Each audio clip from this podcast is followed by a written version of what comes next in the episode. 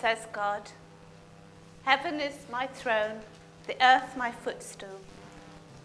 What house could you make for me? What place to take my rest? All of this is the work of my hand, and everything on earth belongs to me. And yet my eyes are drawn to those with humble and contrite hearts who listen to my word. Let us worship God as we join in singing hymn number 51. Number 51 Holy, Holy, Holy.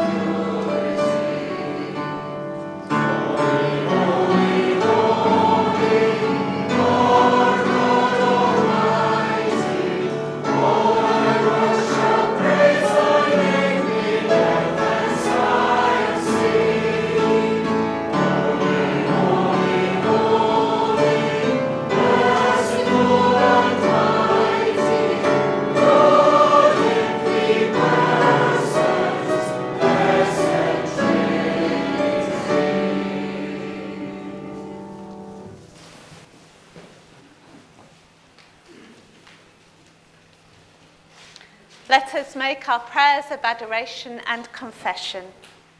Let us pray.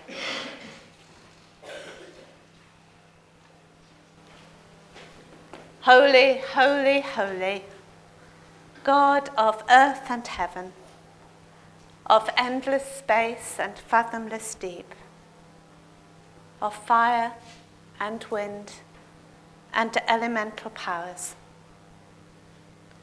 we come before you with contrite hearts to worship you today. We acknowledge your power in the chaos and the darkness that surround us, in the vastness and silence of eternity, and in the mysterious complexity of each human person. Your spirit alone broods over the depths of creation, comprehending its magnitude, its glory and its pain, and turning the chaos into splendor. Holy, holy, holy. God Most High, throned in majesty, you disdain our thrones our palaces, our temples, and our monuments. And yet you are not proud to draw close to the loving and the humble, to speak in the gentle voice of a friend, to look at us with the eyes of a child, and to breathe the breath of life into our small hopes, dreams, and passions. You who walked in the garden in the cool of the evening, walk with us now in the wilderness places of our world, where through your strength alone we glimpse your glory. Holy, holy, holy. As we think about God who seeks to be closer to us than our own sighs and longings, we remember how often we have refused the still small voice that calls us and followed instead the desires and devices of our own hearts. And so we make our confession. Holy God, we have sinned against you in thought, word, and deed, in what we have done and in what we have failed to do through ignorance, through weakness, and through our own deliberate fault. We are truly sorry and repent of our sins.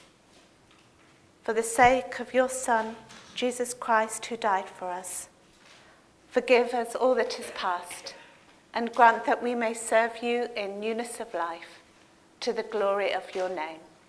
Amen. Usually we make our prayers for others at the end of the service. However, today, while we're all together as a family, let us keep a few moments silence as we remember the people of Japan suffering so much in the recent earthquake.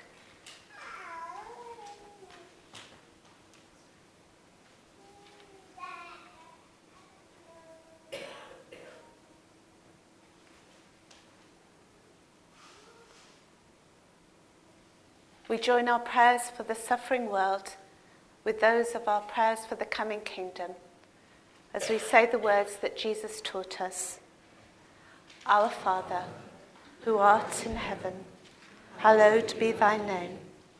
Thy kingdom come, thy will be done, on earth as it is in heaven. Give us this day our daily bread.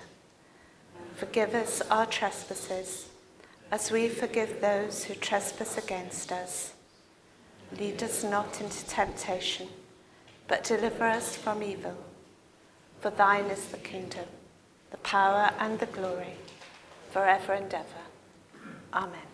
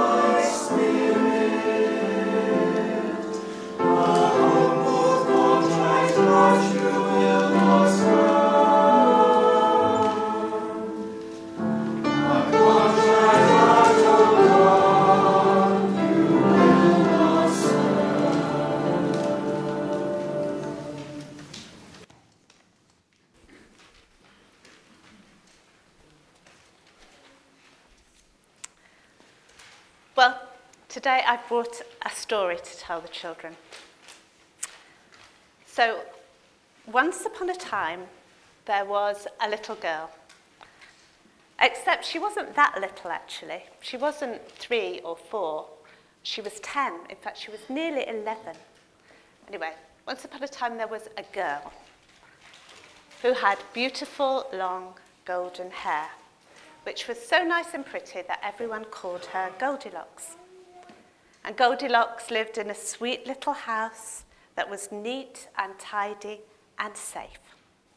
And flowers grew and birds sang and the weather was sunny. But strangely, Goldilocks was not entirely happy. She felt herself getting a bit restless, a bit impatient, sometimes even cross. Tidy your room, there's a dear, said her mummy one day. No, shan't, said Goldilocks. Just help me cook the dinner, said her daddy the next day. This was a very liberated household.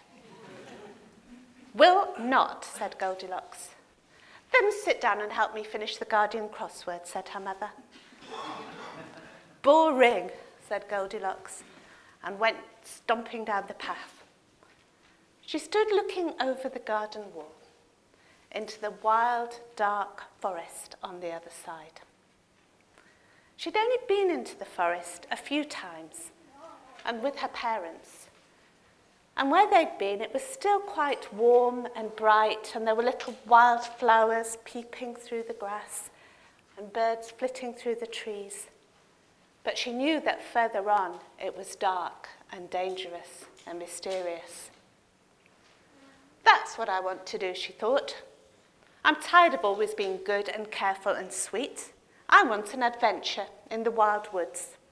And so she opened the gate and set out with a determined step along the forest path. But soon it got darker and colder in the forest. There were no flowers and there were no birds. And worse still, soon she was quite lost. Tears pricked the back of her eyes. But then, to her relief, she saw just ahead of her a bright little house. She went up and knocked on the door. No answer. So she pushed the door open. And inside it looked quite like her own house. The table was set for lunch. There were three places a mug that said, Best Dad in the World, another that said, Super Mum, and another that said, I love Justin Bieber, just like her own house. She sat down on the smallest seat by the smallest bowl and she started to eat. But do you know, the food wasn't really enough for a great big girl like her. And the chair was just a bit too small for her. And worse still, she was a bit too heavy for it, and the chair broke. This is bad, she thought. Whoever lives here isn't going to be very pleased. And so she did a very silly thing. She went into the smallest bedroom where there was a very little bed and she pulled the duvet right up over her head and wished the big wide world would go away. But she was far too big for the bed, really. And her feet stuck out at the bottom, which was how, when the three bears came home, you know that three bears lived in the house, don't you? was how when the three bears came home, they knew exactly where she was and exactly what she had been doing. So, what do you think happened next? do you think the bears ate her all up? no, no, no, they didn't eat her. In fact, I saw a TV program that said bears hardly eat people ever and particularly not in the West End of Glasgow. so they didn't eat her. Mother Bear said, Goldilocks, my dear, I know your name. I met your father in the Save Otago Lane campaign. Nice man. Goldilocks, my dear, I know you think that you've done something very daring and special and brave, running away in the dark wild forest all by yourself. But believe me, people like you turn up here all the time. They set out feeling brave and grown up, but when they get here, they just want to be little children again and go back to being looked after by babies. And really, that's not possible. We do all need to make our way in the big, wide world at some point. And nobody will blame you for what you've done, but you ought to be better prepared. A bottle of water, a bar of chocolate, and a smartphone with a compass and Google Maps would be really helpful. We have pretty good reception here in the forest. And really, you should have told your mum and dad. Now, why don't I walk you back to the edge of the wood? And no doubt I'll see you back here again in the forest before too long.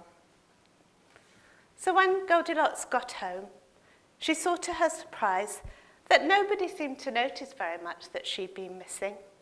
Lunch was ready. Her mum had finished the crossword and she was really happy. All was as it should be, and Goldilocks even volunteered to do the washing up. It was then she overheard her dad say to her mum, Nice person, that Mrs. Bear. We must send her a card to say thank you. Perhaps we should invite them round for tea sometime. So, a wee story. But why did I tell it today? Does anybody know what today is? Special Sunday? It's the first Sunday in Lent. And this is the time of year when we realise that being a Christian isn't always easy or nice or safe. We'll be thinking today about how Jesus went bravely into the wild places of the world because he knew that God didn't want him to stay safely at home, but to venture out in faith to do God's will. And we know that God wants exactly the same for us. Not that we avoid life's challenges, but that we go out to meet them. But perhaps not recklessly, though wisely and courageously. Strong in faith and strong in friendships. This world is wild and dangerous, but it is God's world. And we are called by Jesus to serve God and one another within it. So let's sing a hymn now. Hymn number 473, number 473, Brother, Sister.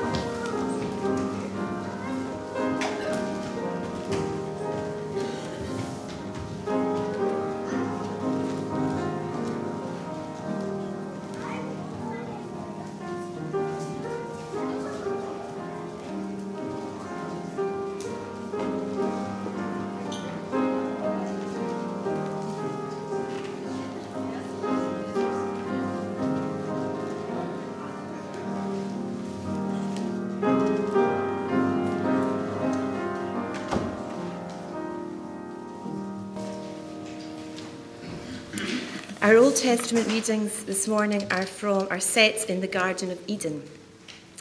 And the first lesson is Genesis 2, verses 15 to 17. The Lord God placed a man in the Garden of Eden to cultivate it and guard it. He said to him, You may eat the fruit of any tree in the garden, except the tree that gives knowledge of what is good and what is bad. You must not eat the fruit of that tree if you do, you will die the same day. And Genesis 3 1 to 7. Now the snake was the most cunning animal that the Lord God had made.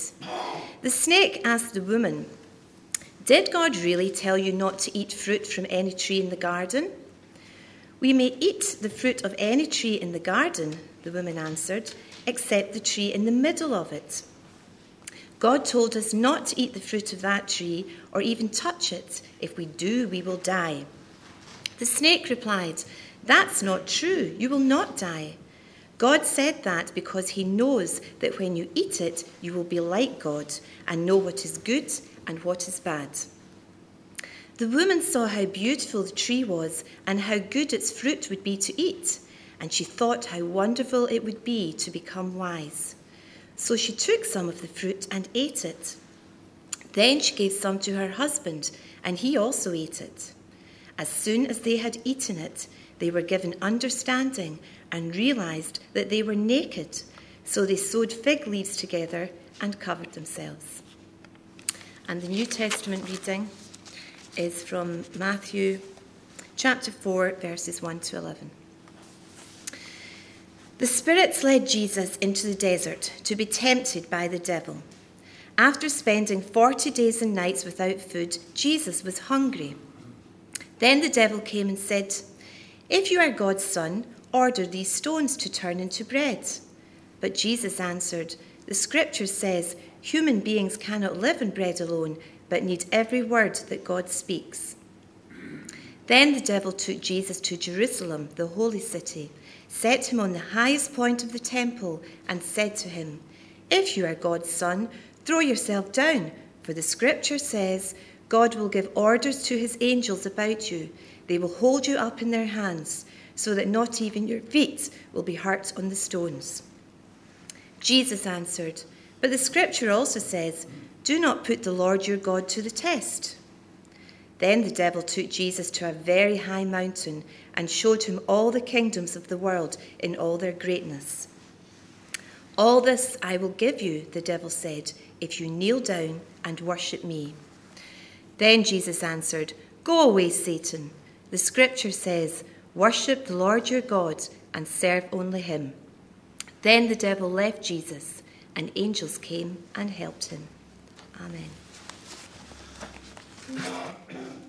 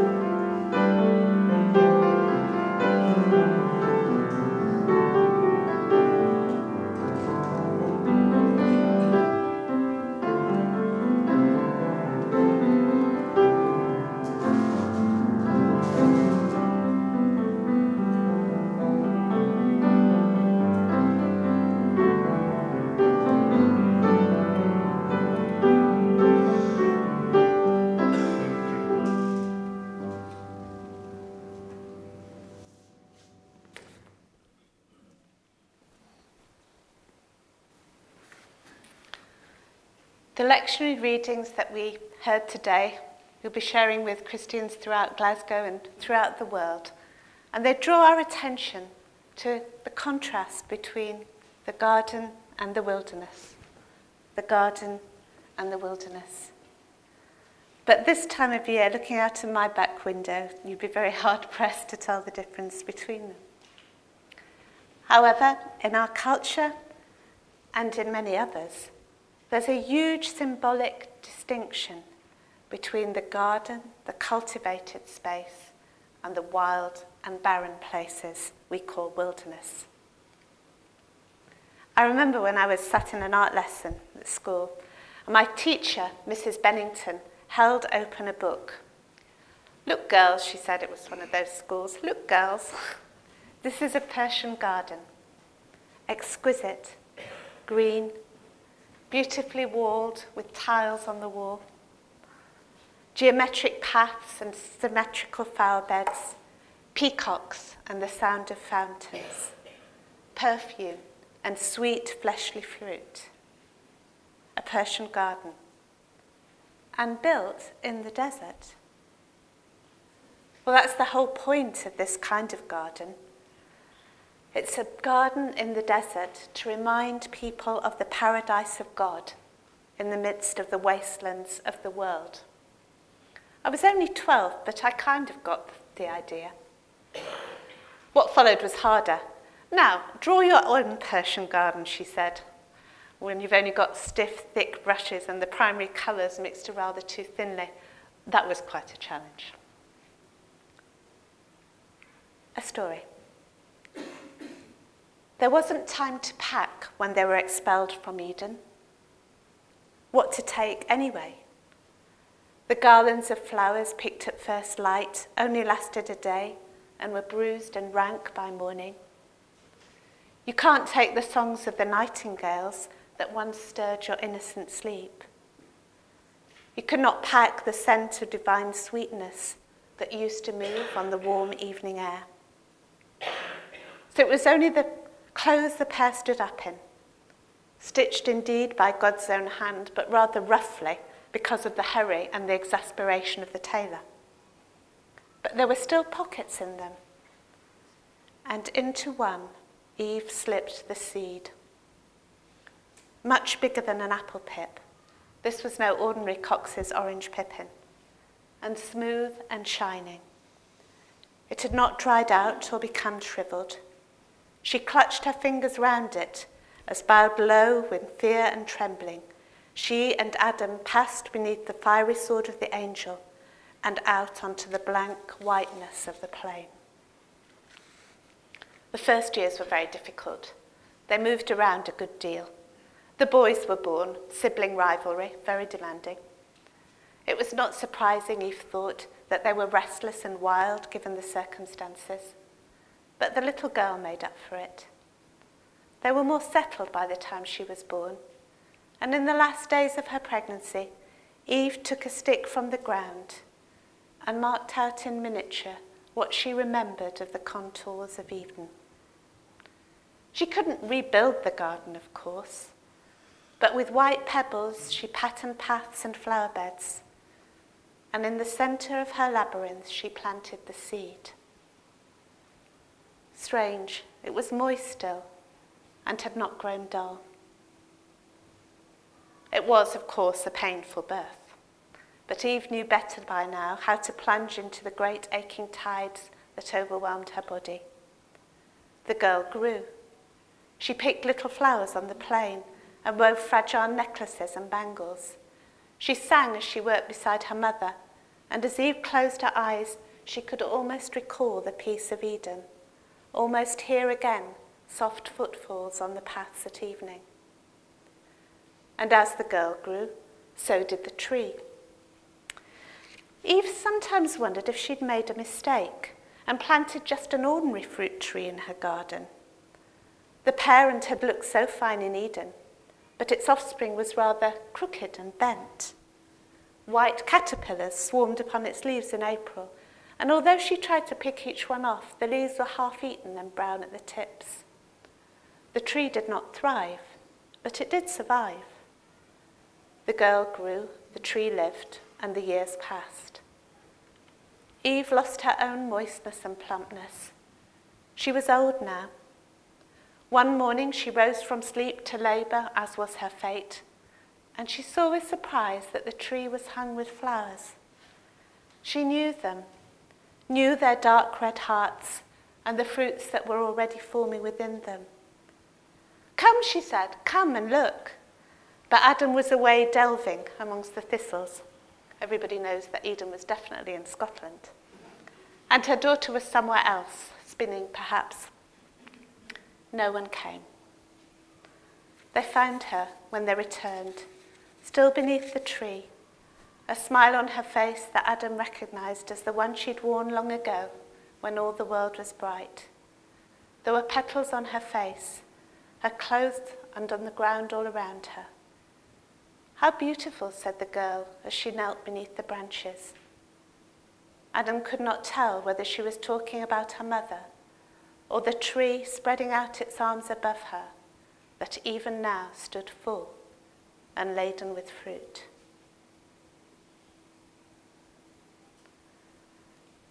That was a story. This is a legend. What God required of him appeared only very slowly to Francis. At first, he was happy enough, going more regularly to church, fasting and confessing. Then he realized that he would have to leave his father's house and the life he'd known there. It caused a great scandal, but afterwards there were peaceful years spent as a holy beggar, repairing the walls and altars of small deserted chapels in the Umbrian hills. He feared the lepers whose bells he heard sometimes ringing loudly in the lonely countryside. And it was a big step for him to recognize that his life should be spent with them, not on the wooded hills or amongst the ancient olive groves and vineyards, but in the city dumps outside Assisi. With his brothers, he made home in the deserted pig sheds that clustered around a small chapel near the city gate.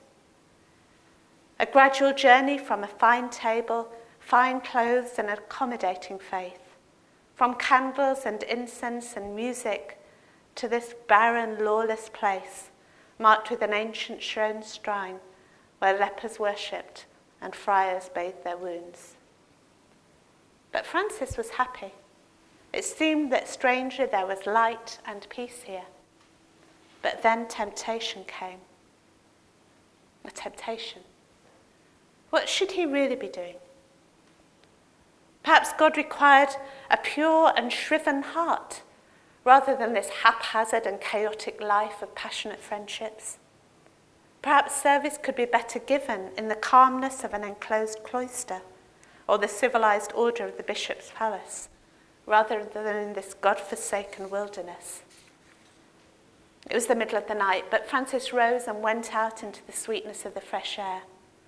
It was too sweet even this poverty too rich. The devil was tempting him with the glory of the stars and the gold of the moon. In anguish, the saint tore off his monk's habit as if it were no different from the rich silks and furs he had worn in his youth.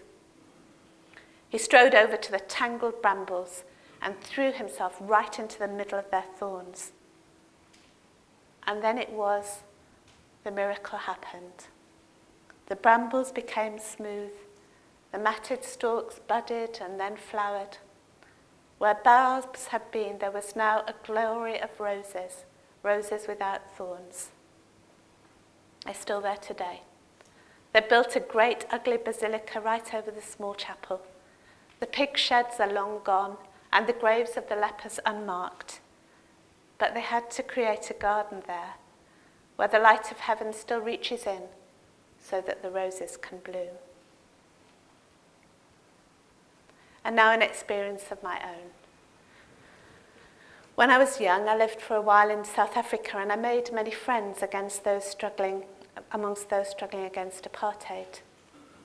I came home, I became a lecturer, and worked for a while in Zimbabwe. And I met many of my old friends who were in exile in that country. This was the day before um, this regime changed. One particular friend I knew was in Zimbabwe, but I hadn't met him, and I was keen to trace him. I had an old address, but he'd moved. So someone told me that I could find him because he was now assistant manager of Allied Assurance in Harare. And that seemed very unlikely to me. Andre had been a Catholic student activist when I knew him, and he always wore shorts and had a bracelet of ostrich shells around his wrists. Nevertheless, I phoned this bizarre corporate location and I got to speak to him, and we arranged to meet the next night. It was a huge shock to see him in a suit and tie, and an even bigger shock when we drove out of the shabby bougainvillea decked avenues of the town, where all the radical people lived, and out to what was still the white suburbs. Why was he living here? We drove down a long drive to a large white colonial house set in a beautifully neat garden. The living room door was open to the garden and the room furnished immaculately in ugly dark wood. There was a picture of a rhino on the wall. I was totally confused, but Andre looked as if he had a secret joke. We passed from the orderly room, down the corridor, and into the kitchen. And this, said Andre, leading me into the messy place where his partner Carla and the two little boys were sat around the messy table, and this, he said, is where we live. His suit, his house, the respectable job, the front room, he told me were necessary to deflect attention away from the family. The country was not safe. The South African secret police were active and many assassinations had taken place. So he was living in disguise. He opened the fridge and gave me a beer. I needed it. After we'd eaten, cooked chicken from the takeaway, watermelon, etc., we stepped out into the night at the back of the house. And unlike the front garden, which was so neatly tended, the back was wild. Queen of the night sent its heavy perfume over the overgrown flower beds. I picked some to take indoors with me.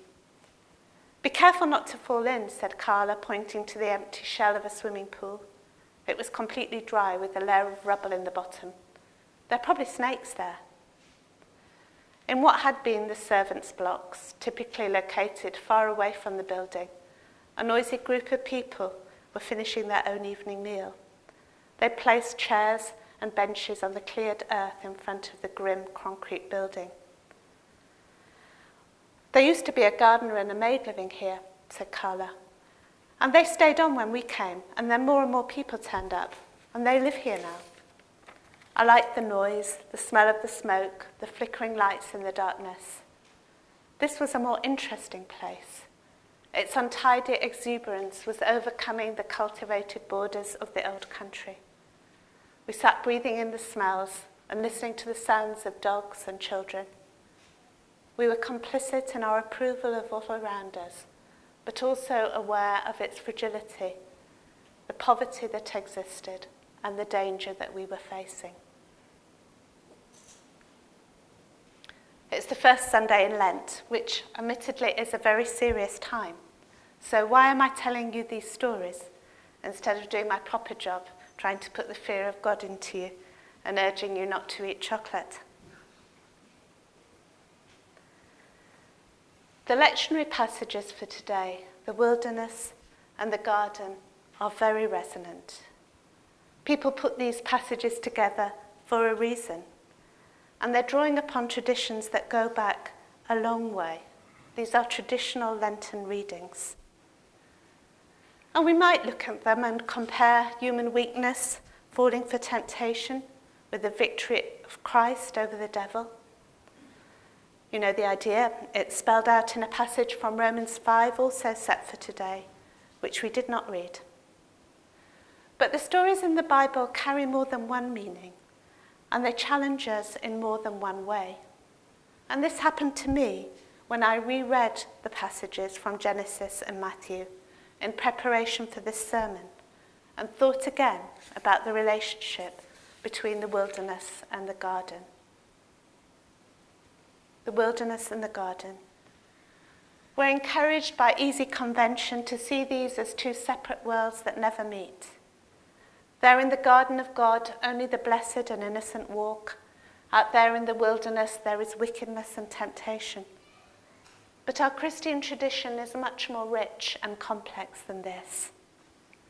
It is an insight as old as the church, repeated by Augustine, Aquinas, Mother Julian, John Milton, and sung annually in the ancient hymn of the Easter Vigil, that a happy fault caused our expulsion from Eden and was necessary indeed that we might encounter God in the flesh, in the incarnation, in the wilderness of the world. O happy fault that merited such a Redeemer, goes the Easter anthem. Jesus, we remember, encountered not only the devil in the wilderness, but also angels. And it was the place where he withdrew when he needed to find the strength for his mission and when he needed to commune with God. I told you three stories. The first was inspired by a line in the novel by one of my favourite authors, Elizabeth Smart, who imagines herself calling out to a beloved child as it reaches maturity Come into the garden, my darling, see, your apples are ripe. Banished as we are from Eden, we nevertheless carry with us the memory of its bliss and the seeds that we have stolen. We will again and again mark out its shape in desert sands, and we will see our own fruits ripen and stretch out to taste them. And more, it seems that this must be. This chaos must be. This fall is fortunate, for it is in the wilderness that we exist, not innocent but human, and where we encounter God become human for us. The second story is of Francis, a wonderful wee picture of the brambles blossoming as roses. Here, the saint seeks the spiritual rigour of the wilderness, terrified of the sweetness of the garden. And yet, the briars lose their thorns and break into blooms before him. I bet at first he wasn't pleased, having sought out the mortification of the flesh, to find himself in a garden of delights. But that is the way of God. There is a paradox in our wilderness experience, our spiritual journeys, the honey sweetness of manna on our tongues.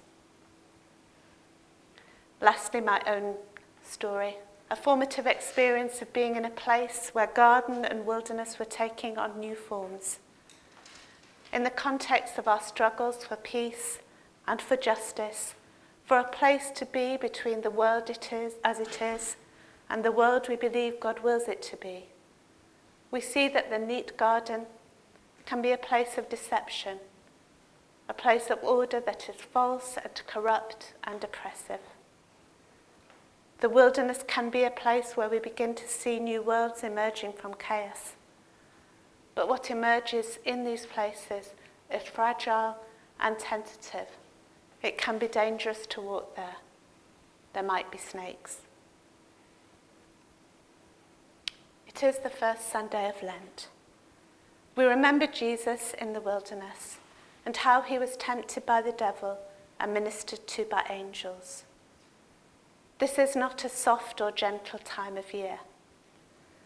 We acknowledge that we are compelled, we are called, we are challenged to go out into the desert places so let's go then. We make our journey, not under any illusion that the wilderness is a safe, a friendly, or a comfortable place. The temptations it contains are very powerful indeed. But within its chaos, God's power is also wonderfully manifest. So this season, mark the wilderness with your own patterns of pebbles. Search out the strange blossoming plants of the desert and wonder at how God can be stirring mysteries to birth in this barren and beautiful place. But be careful, my dear ones, of the snakes. Amen. We sing in common ground hymn number 136. Number 136.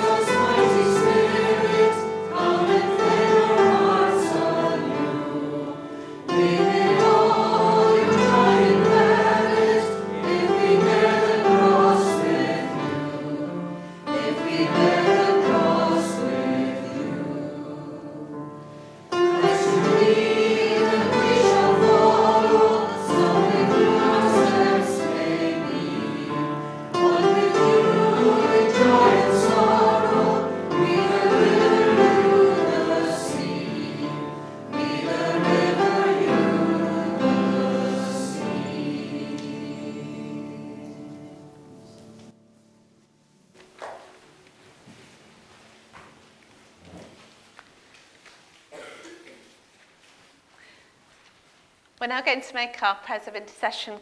Could I ask you please to turn to Common Ground, hymn number 21?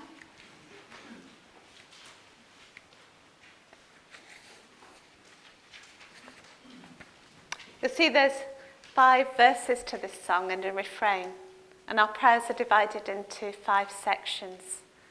I'm going to ask for your prayers, and then I would hope you will respond by singing a verse and the refrain. Let us pray.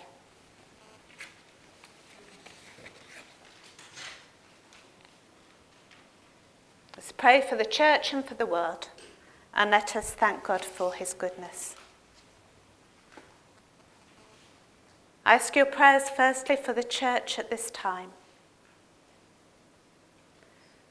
Many sense we are at a point in the turning of the years when new things are coming into being and old things are dying.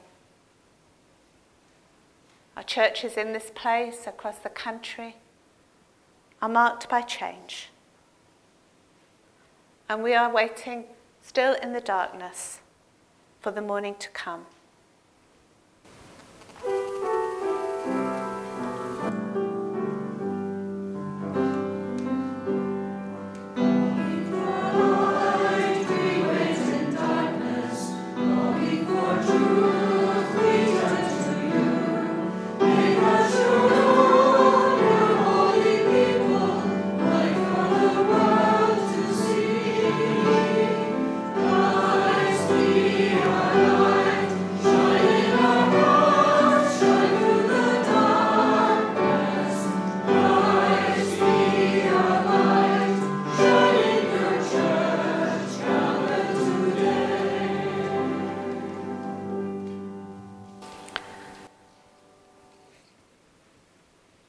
Ask your prayers for the peace of the world.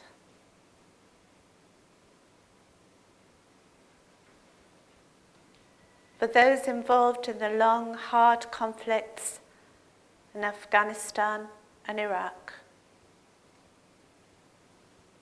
Particularly at the moment, for those in Israel, Palestine, Libya, and Egypt, and all struggling for justice, peace, and joy in these holy lands.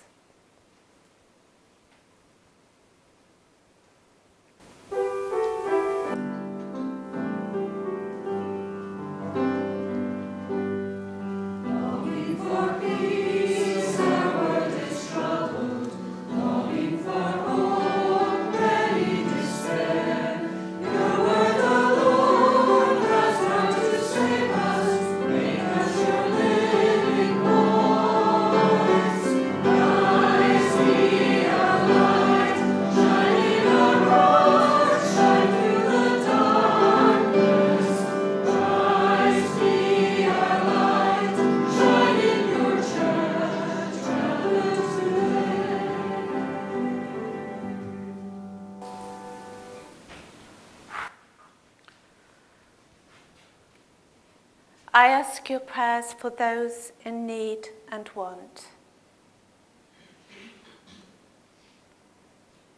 Those whose plans and hopes have been swept away by economic forces far away from them and far beyond their control. Those affected by environmental change, loss of habitats, livelihoods, and lands. Those whose harvests have failed, and those whose wells have run dry.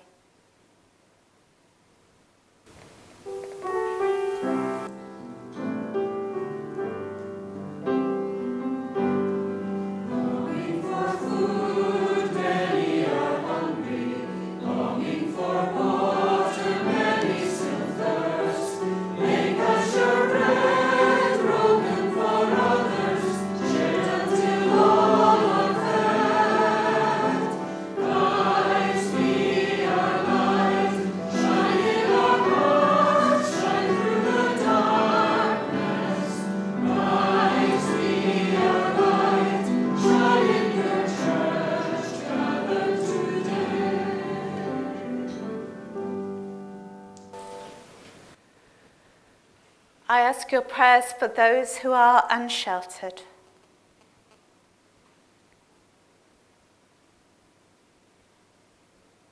Those whose homes are damp and broken and cold.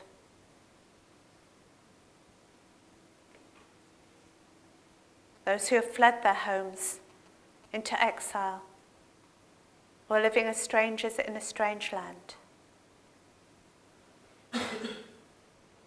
We pray for those whose homes have become fearful places because of violence or abuse.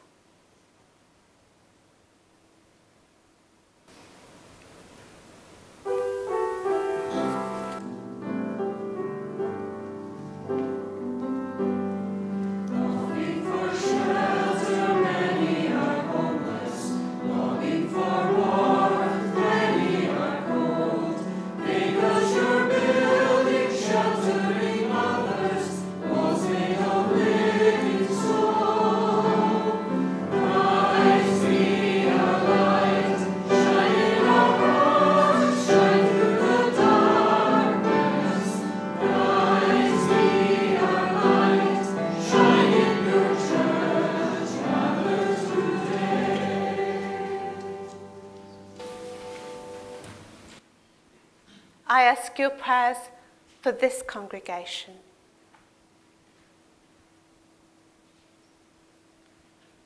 For its minister and people.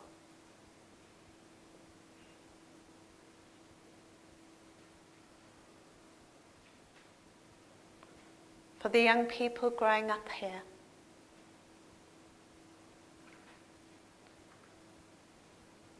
for those taking difficult decisions about the future.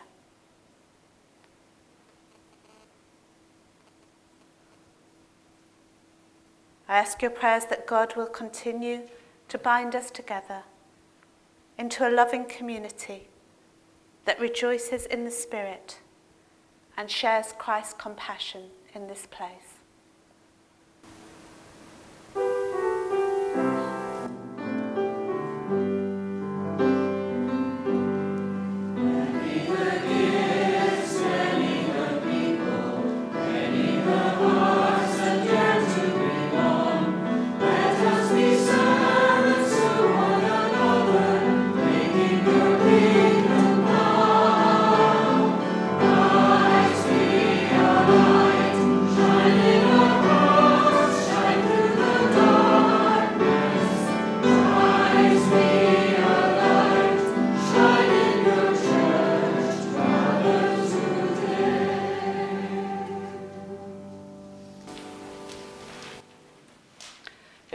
Your offering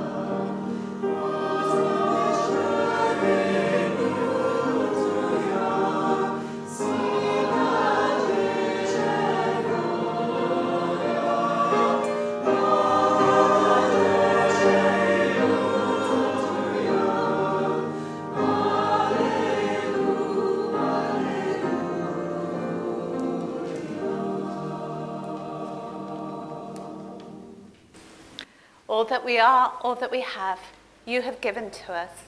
And now we give it back to you to be used according to your good pleasure.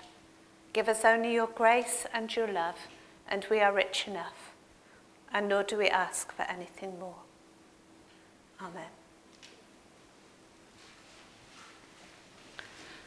Our final hymn takes us, I think, back to the themes of this service. It's a hymn written by Dietrich Bonhoeffer for New Year 1945.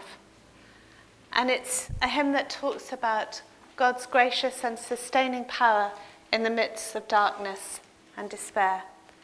It's a hymn that I've heard sung both at funerals and at baptisms, and it brings together many of the thoughts that we've had and shared today. So let's join in singing our final hymn, number 117 by gracious powers.